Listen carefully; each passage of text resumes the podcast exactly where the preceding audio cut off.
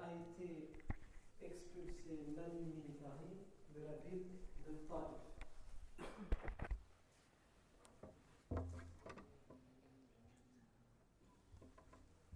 Donc il a été expulsé de la ville de Ta'if, manu militari, à coups de pierre, à un tel point que ses pieds ont été ensanglantés et lorsque le sang a séché, ils se sont collés à ses sandales. Zayd ibn Haritha radiyallahu anhu était en sa compagnie et il a tenté de le protéger du jet de pierre de son propre corps et ça a duré pendant à peu près 5 km. Par la suite, il s'est réfugié dans le jardin qui appartenait aux deux frères notables de la Mecque, Utbah et Shaybah, les deux fils de Rabia.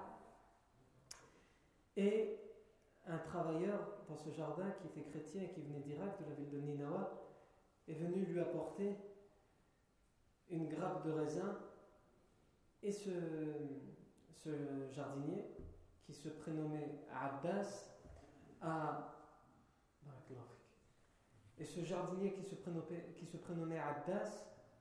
a cru tout de suite au prophète Mohammad sallallahu alayhi wa sallam et a su qu'il était prophète, à tel point qu'il s'est emparé de ses mains pour l'embrasser et de ses pieds, même s'il a été réprimandé évidemment par ses deux patrons Shaybah et Utbah ibn Rabi'a. Et lorsque le prophète sallallahu alayhi wa sallam est reparti avec Zayd ibn Haritha vers la Mecque, sur le chemin du retour, un groupe de 7 djinns de Nusaybin, un endroit du Yémen, l'ont entendu réciter le Coran et se sont convertis à l'islam et sont repartis chez les leurs pour rappeler les autres djinns à n'adorer qu'Allah et à ne rien lui associer. Et aussi sur le chemin du retour, lorsqu'il s'apprêtait à rentrer à la Mecque, Allah Azza wa Jal, comme on l'a dit, lui a envoyé l'ange des montagnes, Malakul Jibal, pour lui dire: ordonne-moi ce que tu veux et je le fais. Ordonne-moi ce que tu veux. Si tu veux, les deux montagnes qui bordent la ville de la Mecque, je les fais s'écrouler sur la ville de la Mecque pour les punir, les châtier, les sanctionner, parce qu'au final, tout ce qui t'arrive là, c'est de leur faute, puisqu'il a été contraint de sortir de la ville de la Mecque. Le prophète sallallahu alayhi wa sallam a dit: bal arju an yukhrija Allah min aslabihim man ya'budu Allah wahdahu wa la yushriku bihi shay'a. J'espère plutôt qu'Allah Azza wa Jal fera sortir, si ce n'est eux qui soient guidés, au moins qu'il fera sortir de leur descendance des gens qui adoreront Allah uniquement et exclusivement et qu'ils ne lui associeront rien ni personne. Le prophète Mohammed sallallahu alayhi wa sallam, et on avait vu aussi la fois dernière les parallèles qu'il y avait à faire avec le récit du prophète Yunus alayhi salam, à la kulli hal, on ne va pas revenir sur ça. Le prophète Mohammed sallallahu alayhi wa sallam doit rentrer dans la ville de la Mecque, mais il n'est pas facile pour lui de rentrer dans cette ville.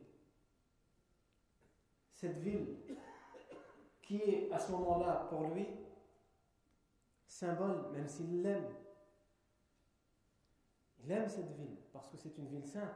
Il aime cette ville parce que c'est la ville où Ibrahim alayhi salam et Ismaïl alayhi salam ont construit la Kaaba. Il aime cette ville parce qu'il y a le masjid Al-Haram dans cette ville. Il aime cette ville parce que c'est sa ville natale. Mais à ce moment-là, elle symbolise aussi pour lui 10 années de persécution, 10 années de négation, 10 années de dénigrement, d'insultes, etc. Alors c'est lourd pour lui de rentrer dans cette ville, qu'il a quittée juste après les décès successifs de son oncle Abu Talib, qui le protégeait, qui le soutenait, et de son épouse Khadija, radiyallahu anha, qui elle aussi le soutenait, moralement, financièrement, matériellement, affectueusement. Le prophète Mohammed sallallahu alayhi wa sallam doit rentrer dans la ville de la Mecque. Et il choisit. Il sait à ce moment-là, lorsqu'il arrive à la ville de la Mecque, il sait que tous les Makouas sont au courant. Ils sont au courant qu'il a été à Ta'if, puisqu'il a dû se réfugier dans le champ de Utbah et Shaybah ibn Rabi'a. Shaybah ibn Rabi'a et Utbah ibn Rabi'a sont venus avant le professeur Sam, puisque le professeur Sam, sur le chemin du retour, il est resté plusieurs jours à un endroit, l'endroit où les djinns l'ont entendu réciter le Coran. Ils sont venus avant lui. Et l'information s'est propagée du fait qu'il a été pourchassé, etc. Et donc, l'endroit qu'il avait choisi comme refuge après la Mecque, finalement, ils l'ont rejeté. Et les Mecquois l'attendent finalement de pied ferme. Alors le prophète Mohammed sallallahu alayhi wa sallam, lorsqu'il arrive aux abords de la ville de la Mecque, il s'arrête. Et Zayd ibn Haritha, qui l'accompagne toujours à ce moment-là, lui dit « Kayfa tadkhulu alayhim wa qad akhrajouk » Comment tu peux entrer, retourner chez eux alors qu'ils t'en ont expulsé? Puisque Zayd ibn Haritha radiyallahu anhu a bien compris que s'il accompagnait le prophète sallam pour Taif, c'est justement qu'il fallait quitter la ville de la Mecque, s'éloigner de ces gens qui ne veulent rien entendre, qui ne savent répondre à la vérité et à la da'wa que par l'insulte, que par le mépris. Donc Zayd ibn Haritha radiyallahu anhu demande: comment peux-tu y entrer, comment peux-tu y retourner alors qu'ils t'en ont sorti, qu'ils t'en ont expulsé? Le prophète Mohammed sallallahu alayhi wa sallam lui dit une parole pleine d'espoir. Il lui dit: Ya Zayd, Inna Allah ja'ilun lima tara farajan wa makhrajan, wa inna Allah nasirun dinahu wa mudhirun nabiyahu. Ô Zayd, Allah va faire de ce que tu vois ces 10 années de difficultés, de peine, ces 10 années de harcèlement, de dénigrement, de mépris, d'insultes, etc., de torture. Il va faire aussi de ce récit, de cet événement Taif tragique, où nous avons été pourchassés pendant 5 kilomètres à coups de pierre. Il va faire de tout cela, il va donner à tout cela une issue, une sortie, une belle sortie. Le prophète sallallahu alayhi wa sallam garde espoir. Et il donne espoir à Zayd. Ce n'est pas une épreuve qui touche, qui accable le prophète sallallahu alayhi wa sallam. C'est 10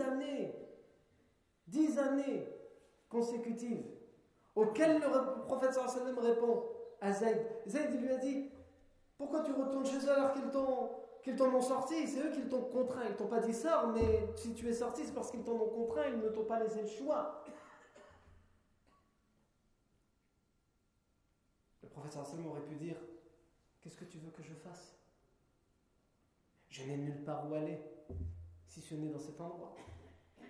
On a essayé de Taif, ils nous ont jetés. Le prophète sallallahu alayhi wa sallam ne répond pas à ça.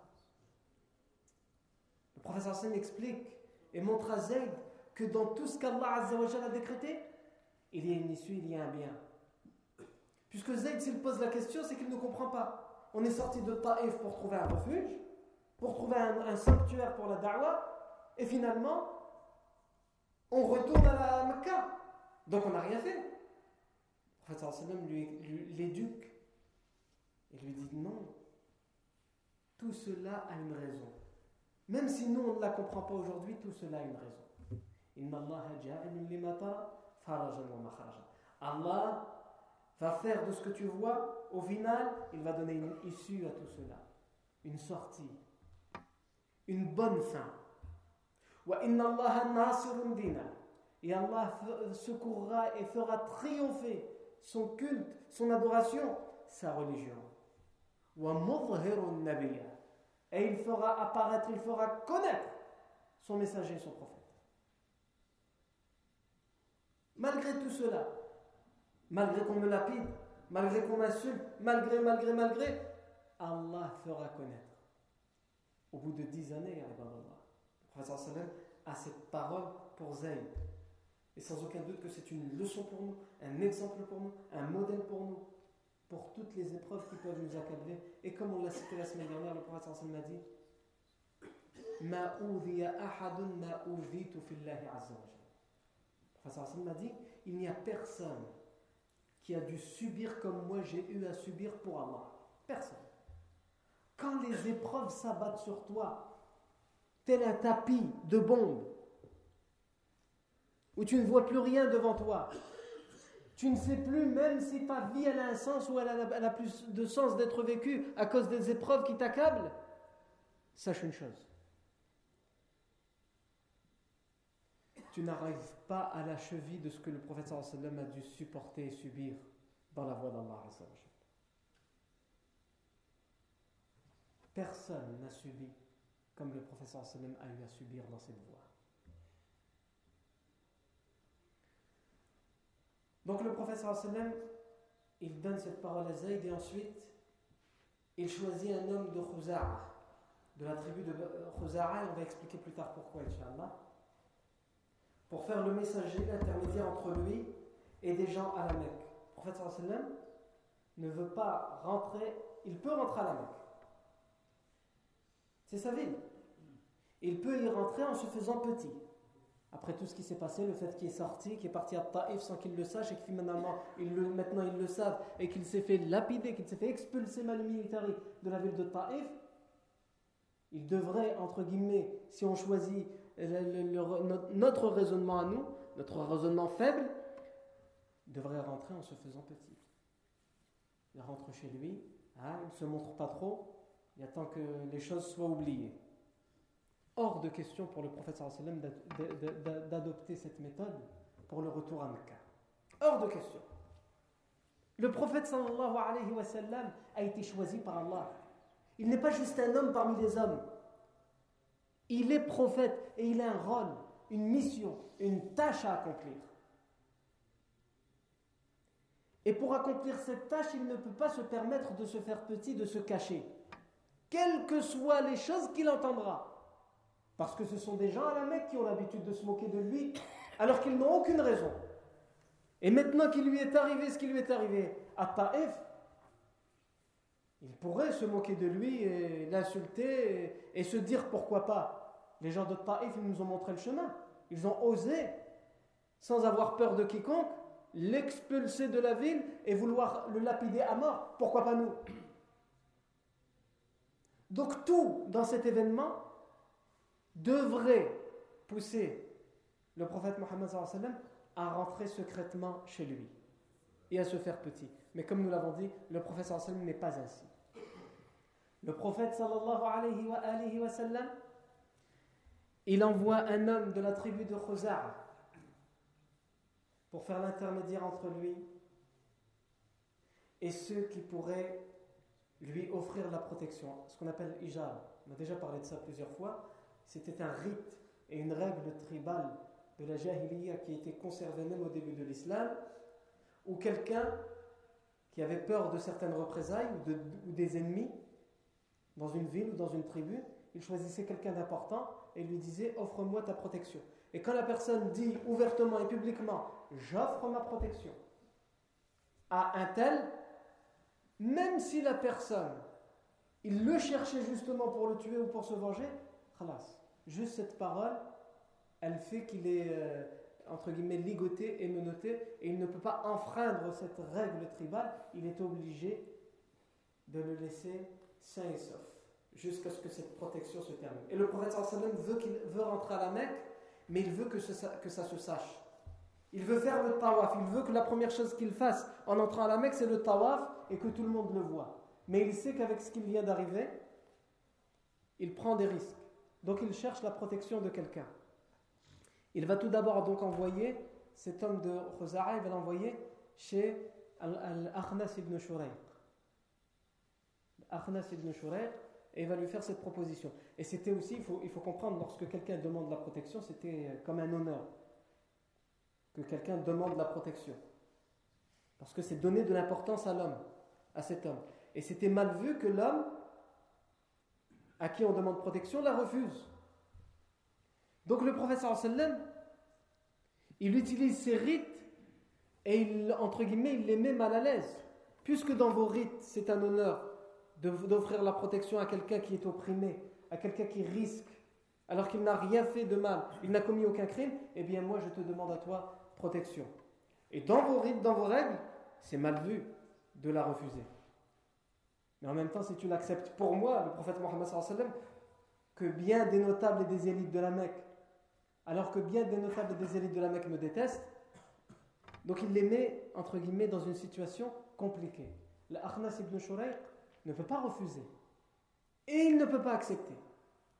Donc il trouve un prétexte et il dit « Ana halif wal halifu la yujir ».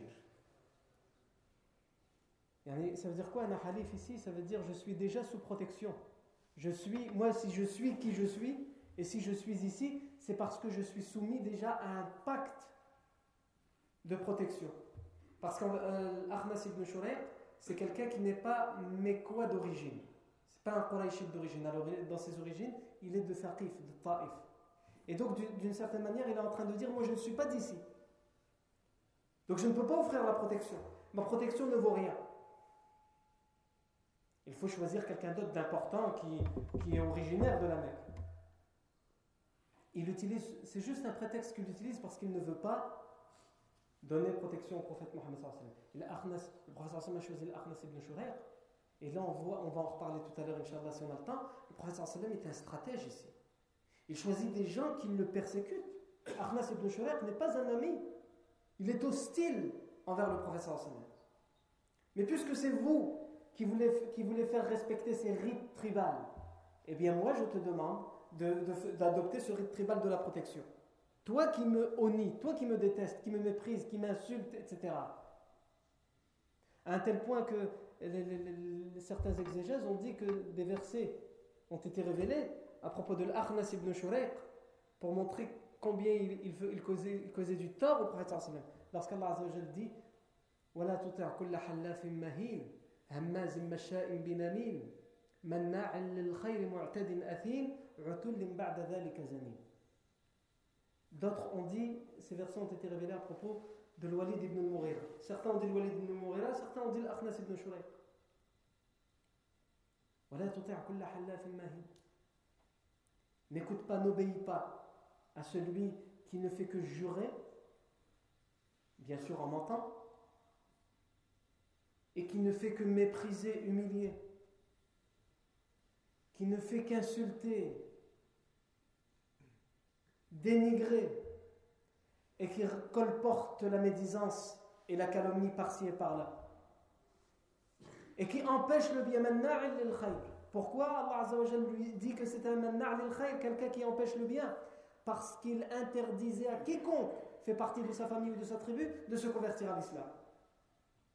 Et il disait, si quelqu'un d'entre vous ose se convertir à l'islam ou suivre Mohammed sallallahu alayhi wa sallam, je le priverai de mes biens et de mon soutien. C'est pour ça qu'Allah Azza wa Jalla dit manna' lil khayr. Il empêche le bien, puisqu'il empêche les gens de se convertir à l'islam, et en plus le bien qu'il peut leur apporter, il les en prive. Manna' lil khayr. Naam. Ala kulli hal, l'Akhnas ibn Shurayq refuse de donner protection au prophète sallallahu alayhi wa sallam en disant ana halif wal halifu la yujir. Le prophète sallallahu alayhi wa sallam renvoie une demande de protection cette fois à Suhayl ibn Amr. Suhayl ibn Amr, si vous vous rappelez, c'est celui qui a été envoyé par les Quraysh, c'était un diplomate de la Mecque. Il a été envoyé par les Quraysh auprès du roi de l'Habasha, de l'Éthiopie actuelle, pour négocier le retour de ce que eux appelaient les renégats, les fugitifs, c'est-à-dire les musulmans qui avaient trouvé refuge et qui avaient émigré en Abyssinie. Et Suhayl ibn Amr n'avait pas réussi. Suhayl ibn Amr, c'est quelqu'un de très respecté à la Mecque. C'est un grand diplomate. À ce moment-là, il n'est pas encore musulman. Plus tard, il se convertira à l'islam. Et lui aussi, évidemment qu'il est mal à l'aise. Il ne peut pas refuser, mais en même temps, il est hors de question qu'il accepte. Lui, qui est le diplomate des idolâtres, celui qui essaye de faire revenir ce que eux appellent les fuyards de la Habasha, et maintenant il va permettre au professeur Sam de rentrer à la Mecque sous sa protection. C'est pas possible. Donc il faut qu'il trouve une excuse, et l'excuse qu'il trouvera, il va chercher, la seule excuse qu'il trouvera, c'est qu'elle dira inna bani Amir la tujiru ala bani Ka'b. Moi je suis de la famille et de la tribu des bani Amir, et notre tribu elle a des graves problèmes, elle est en dissidence, avec la tribu des Bani Ka'b, qui sont aussi dans la Mecque. Si le prophète, lui il n'appelle pas le prophète à ce moment-là, si Mohammed sallallahu alayhi wa sallam demande la protection, il demande la protection contre tous ceux qui pourraient lui causer du tort. Mais moi, si je lui offre ma protection n'englobera pas les Bani Ka'b puisqu'ils sont en hostilité avec nous. Donc il a, entre guillemets, il a trouvé une clause dans la loi, un article dans la loi de la protection de l'Ijara qui lui permet de refuser, de dire tu demandes protection contre tous les gens de la Mecque, mais moi je ne suis pas capable de t'offrir protection contre les Bani Ka'b qui sont nombreux. Donc demande à quelqu'un d'autre. Le prophète sallallahu alayhi wa sallam envoie cet homme de Khuzara auprès de Mut'im ibn Adi. Mut'im ibn Adi, vous vous rappelez de lui? On a parlé de lui. C'est un de ceux qui a contribué à faire annuler le pacte de la mise en quarantaine. Lorsque Hisham ibn Amr a voulu faire annuler le pacte de la mise en quarantaine, il est venu voir Mut'im ibn Adi, le chef des Bani Nawfal, Mut'im ibn Adi, le chef de la tribu des Bani Nawfal. Et il lui a dit, est-ce que, puisque les Bani Nawfal, il faut savoir que les Bani Nawfal ont des problèmes avec les Quraysh. Ils s'entendent dans l'hostilité contre le prophète sallallahu alayhi wa sallam et les musulmans, mais entre eux, ils ont de la dissidence et de l'hostilité. Et donc, Hisham ibn Amr est parti voir Mut'im ibn Adi pour l'annulation de la mise en quarantaine. Et il lui a dit, est-ce que ça te réjouit de voir des gens parmi les Bani Abdimanaf et des gens qui ont la même religion que nous, puisque même des idolâtres des Bani Abdimanaf étaient touchés par la mise en quarantaine, qui souffrent de la faim et de la soif pendant que nous mangeons jusqu'à ne plus avoir faim et nous buvons jusqu'à rassasier notre soif. Mut'im ibn Adi lui a dit, qu'est-ce que tu veux que je fasse alors que je suis tout seul? Il lui a dit, je suis avec toi. Il lui a dit, trouve-nous une troisième personne. Il va trouver une troisième personne. Ils seront même au final 5 personnes. Et Mut'im ibn Adi fera partie de ceux qui seront le plus virulents le lendemain lorsqu'il va lever son épée et dire, mettez un terme à ce pacte de la honte. Il le surnommera le pacte de la honte, le pacte de la rupture, le pacte qui nous fait rompre nos liens de parenté, alors que les Arabes ne sont pas connus pour rompre leurs liens de parenté. Les Arabes de l'époque, de la Jahiliya, disent ça. Et nous, les Arabes d'aujourd'hui, qui sommes censés ne pas rompre les liens de parenté parce que nous avons des origines arabes et parce que nous sommes musulmans. Ala kulli hal, le professeur Sam choisit en troisième tentative Al-Mut'im ibn Adi. Mut'im ibn Adi, tout de suite, il dit oui. Mut'im ibn Adi, encore une fois, ne fait pas partie des gens qui aiment le professeur Sam. Il est hostile au prophète sallallahu alayhi wa sallam. Et le fait qu'il a contribué à l'annulation de la mise en quarantaine ne fait en rien de lui un allié au prophète sallallahu alayhi wa sallam. C'est juste qu'il a, comme on a dit, il est en dissidence historique depuis son grand-père Nawfal. Il est en dissidence avec les Quraysh. Et donc, pour lui, cette protection, c'est une façon de s'affirmer et de faire affirmer sa tribu devant les Quraysh. C'est-à-dire qu'il va avoir un honneur, l'honneur de donner une protection, même si c'est quelqu'un à qui il n'a pas envie de donner protection, mais ça lui permet politiquement de s'affirmer, c'est-à-dire de dire aux gens de Quraysh, vous qui ne nous considérez pas les Bani Nawfal, eh bien moi je donne la protection à Mohammed sallallahu alayhi wa sallam, et c'est un rite tribal et vous êtes obligés de le respecter. C'est-à-dire qu'il a l'occasion de mettre les Quraysh en dessous de lui, il les met, même si c'est contre le prophète sallallahu alayhi wa sallam. Et c'est aussi pour cela que le prophète sallallahu alayhi wa sallam ne choisit pas n'importe qui. C'est un stratège, le prophète sallallahu alayhi wa sallam, même dans cette diplomatie. Il dit tout de suite oui, et il réunit ses enfants, il réunit les gens de sa tribu, le Mut'im ibn Adi, et il leur dit « Ilbasu silah wa kunu inda arkan al-bayt fa inni qad ajartu Muhammada » C'est lui le chef de la tribu, donc il réunit toute sa tribu, ses enfants, et il leur dit « Habillez-vous de vos armes, prenez vos armes, armez-vous jusqu'aux dents, et placez-vous à tous les coins de la Kaaba. » J'ai donné protection à Mohammed et entouré Mohammed sallallahu alayhi wa sallam. Encore une fois, pas parce qu'il l'aime, mais contre les Quraysh. Et le prophète sallallahu alayhi wa sallam va rentrer à Mecca, entouré d'hommes armés jusqu'aux dents, des Bani Nawfal. Et devant eux, le Mut'im ibn Adi qui s'exclame et qui appelle les gens de la Mecque et qui leur dit « Ya ma'ashara Quraysh » Inni qad ajartu Muhammadan, fala yahjuhu ahadun minkum. Oh les gens de Quraysh, j'ai donné protection à Mohammed, que nul d'entre vous ne lui cause du tort, que nul d'entre vous ne se raille de lui, ne se moque de lui, ne fasse sa satire, puisqu'ils avaient l'habitude de se moquer de lui. Et surtout après Ta'if, ils l'attendent pour se moquer de lui. Et donc là, les Quraysh sont pris de court. Ils attendaient avec impatience le retour du prophète Mohammed sallallahu alayhi wa sallam pour l'humilier, pour le dénigrer. Et le Mut'im ibn Adi lui donne la protection. Et non seulement il donne la protection, mais il montre qu'il est prêt à aller jusqu'au bout pour faire respecter cette protection, parce qu'il a mobilisé toute sa tribu et ils sont armés jusqu'aux dents. Et évidemment, les Quraysh ne veulent pas d'une guerre. Surtout pas pour le prophète Mohammed sallallahu alayhi wa sallam. Donc le prophète sallallahu alayhi wa sallam fait le tawaf. Et ici, selon les historiens, soit Abu Jahl, soit Abu Sufyan, va voir le Mut'im ibn Adi et lui pose la question, il lui dit « Amujirun anta ammutabi » Est-ce que tu es quelqu'un, un protecteur?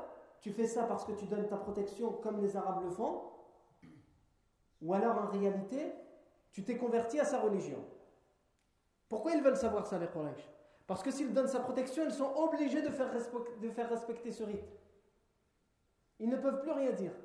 Mais s'il prétend qu'il donne sa protection alors qu'il s'est converti à l'islam, alors cette protection pour eux, elle est annulée, elle n'a plus lieu d'être. Puisque pour eux, tous ceux qui se convertissent à l'islam sont des ennemis. Donc il n'est plus leur allié si il est musulman. Et donc il leur répond « Bel mujib » Je ne suis pas musulman. Loin de là. Hors de moi, hors de vous, éloignez de vous cette idée. Je suis juste protecteur, comme nos ancêtres et nos rites nous l'enseignent. Et donc là, les Quraysh ne peuvent plus rien faire. Ils ne peuvent même pas se moquer de lui. Et Abu Jahl meurt d'envie, évidemment, à ce moment-là, de se moquer du prophète sallallahu alayhi wa sallam. Donc il ne trouve que faire. Et donc, d'une manière indirecte, il va se moquer du prophète sallallahu alayhi wa sallam, mais en vérité en se moquant de la famille du prophète sallallahu alayhi wa sallam. Et il va dire, en se dirigeant vers les Quraysh et vers la tribu du prophète sallallahu alayhi wa sallam, qui sont idolâtres, qui sont là, et qui voient le prophète sallallahu alayhi wa sallam rentrer en compagnie de Zayd ibn Haritha, entouré d'hommes armés jusqu'aux dents, il va dire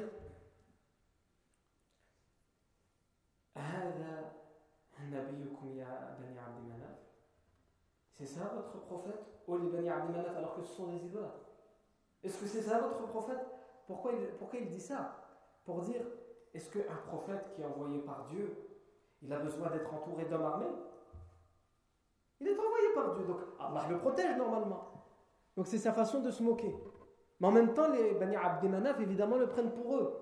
Et à ce moment-là, Utbah Ibn Rabi'a, qui est présent et qui entend cette parole, il lui répond, il lui dit وَمَا يُنْكَرُ أَنْ يَكُونَ مِنَّا نَبِيٌّ أَوْ مَلِكٌ. Puisqu'il le prend pour lui, il lui dit « Qu'est-ce que tu veux dire par là? Est-ce que tu penses que parmi nous, il ne pourrait pas y avoir, dans notre tribu, parmi les Bani Abdimanaf, il ne pourrait pas y avoir un prophète ou un roi? On est à la hauteur pour l'être. » Vous voyez le registre des idolâtres entre eux, un registre d'orgueil et de prétention. Est-ce que c'est ça votre prophète? Et l'autre qui lui répond, pourquoi nous on ne peut pas être prophète ou roi? Bien sûr que dans notre tribu il peut y avoir des prophètes et des rois, parce qu'on n'est pas n'importe qui. Non. Le prophète Hassan qui entend ces paroles dit Amma anta ya Utbah, fama hamayta lillah, innama hamayta li nafsik. Wa amma anta ya Abu Jahl, fa wallah. فوالله لا يأتي عليك كثير عفوا لا يأتي عليك غير بعيد حتى تضحك قليلا وتبكي كثيرا وأما أنتم يا معشر قريش فوالله الذي نفسي بيده لا يأتي عليكم غير كثير حتى تدخلوا فيما تنكرون. Professeur Hassan, en entendant le dialogue qu'il y a eu entre eux, Abu Jahl et Utbah ibn Rabi'a, il dit quant à toi Abu Jahl, quant à toi Utbah, tu n'as pas été pris d'enthousiasme et d'ardeur contre tu n'as pas eu cette parole pleine de Hamas, d'enthousiasme pour Allah. C'est pas pour Allah que tu as prononcé cette parole. Et pourquoi pas? Yani quand tu as dit pourquoi pas, pourquoi ne serions-nous pas prophètes ou rois? Tu ne l'as pas dit pour Allah, mais tu l'as dit pour toi-même, par orgueil, par prétention, par ostentation. Quant à toi, Abu Jahl, je jure par Allah qu'il ne reste que peu de temps avant que tu ne pleures beaucoup et que tu ne ris moins. Quant à toi, Utbah, quant à vous les Quraysh, il vous reste peu de temps avant que vous ne rentriez dans ce que vous êtes en train de mépriser. Le professeur Salman annonce l'avenir. Toi, Abu Jahl, tu vas bientôt aller rendre des comptes à Allah Azza wa Jal. Quant à vous les Quraysh, tout ce que vous nous faites subir et tout ce pourquoi vous nous blâmez, c'est ce que vous allez faire finalement. Vous allez vous convertir à l'islam comme nous. Non.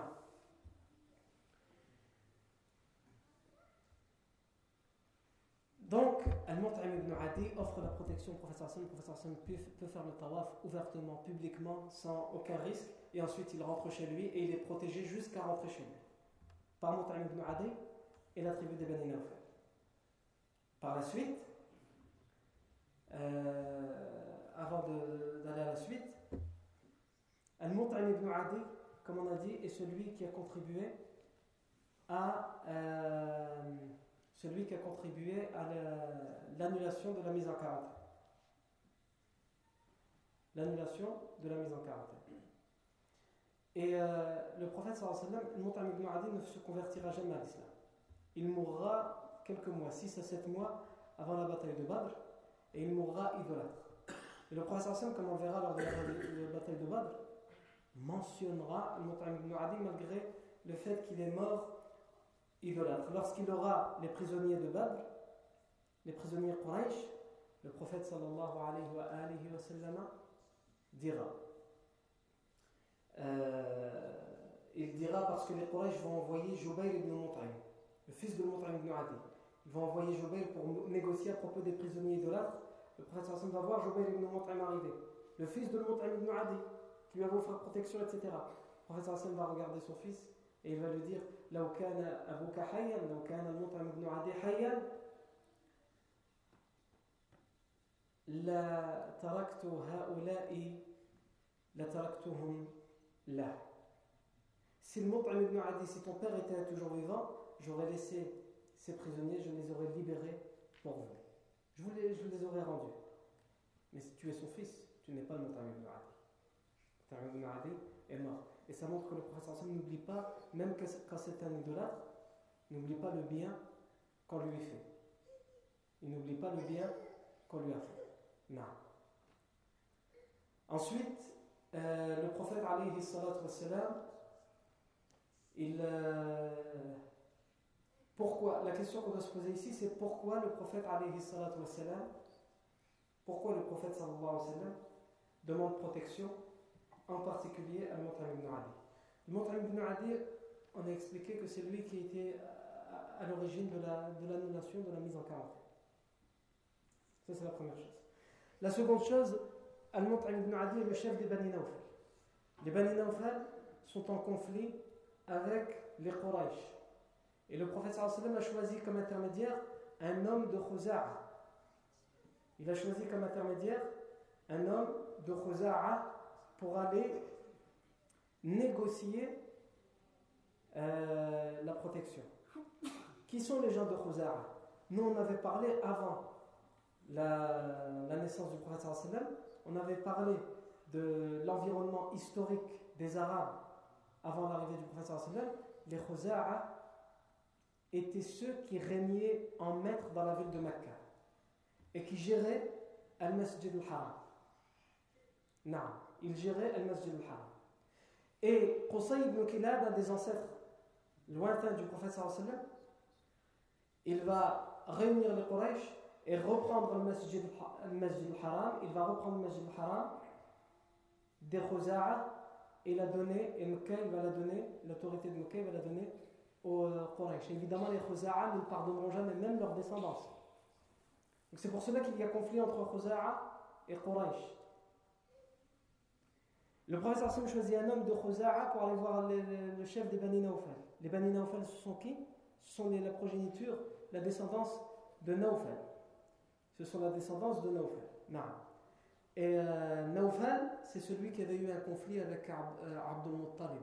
Lorsque, si vous vous rappelez, le grand-père du prophète Mohammed sallallahu alayhi wa sallam, Abd al-Muttalib, il avait pris toutes les possessions, Nawfal, il avait pris toutes les possessions de Abd al-Muttalib.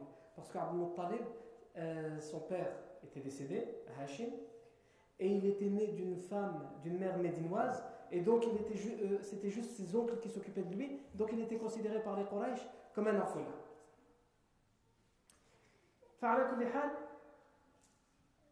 Nawfal lui a pris toutes ses possessions, et Abd al-Muttalib a demandé de l'aide à ses frères, à ses oncles. Personne n'a accepté de lui donner le soutien. Et donc il a été obligé d'appeler les Médinois, puisque ce sont les frères du côté de sa mère. Il a donné Ishaq, agis. Les Bani Nawfal,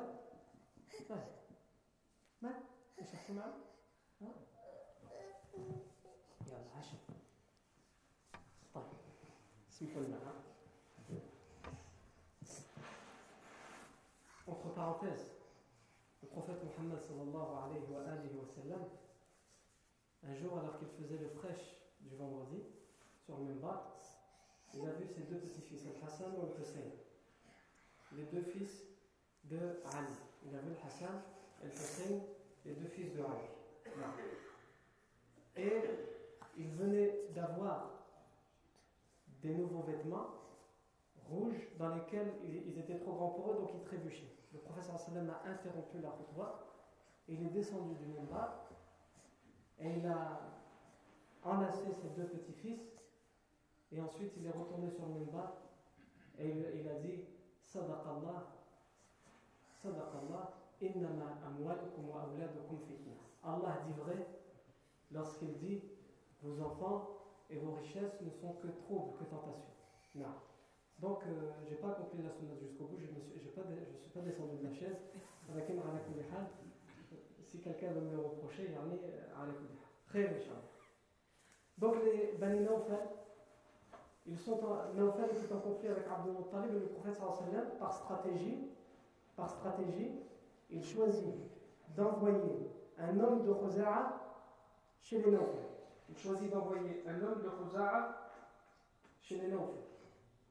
Chez les Bani Nawfal. Pourquoi?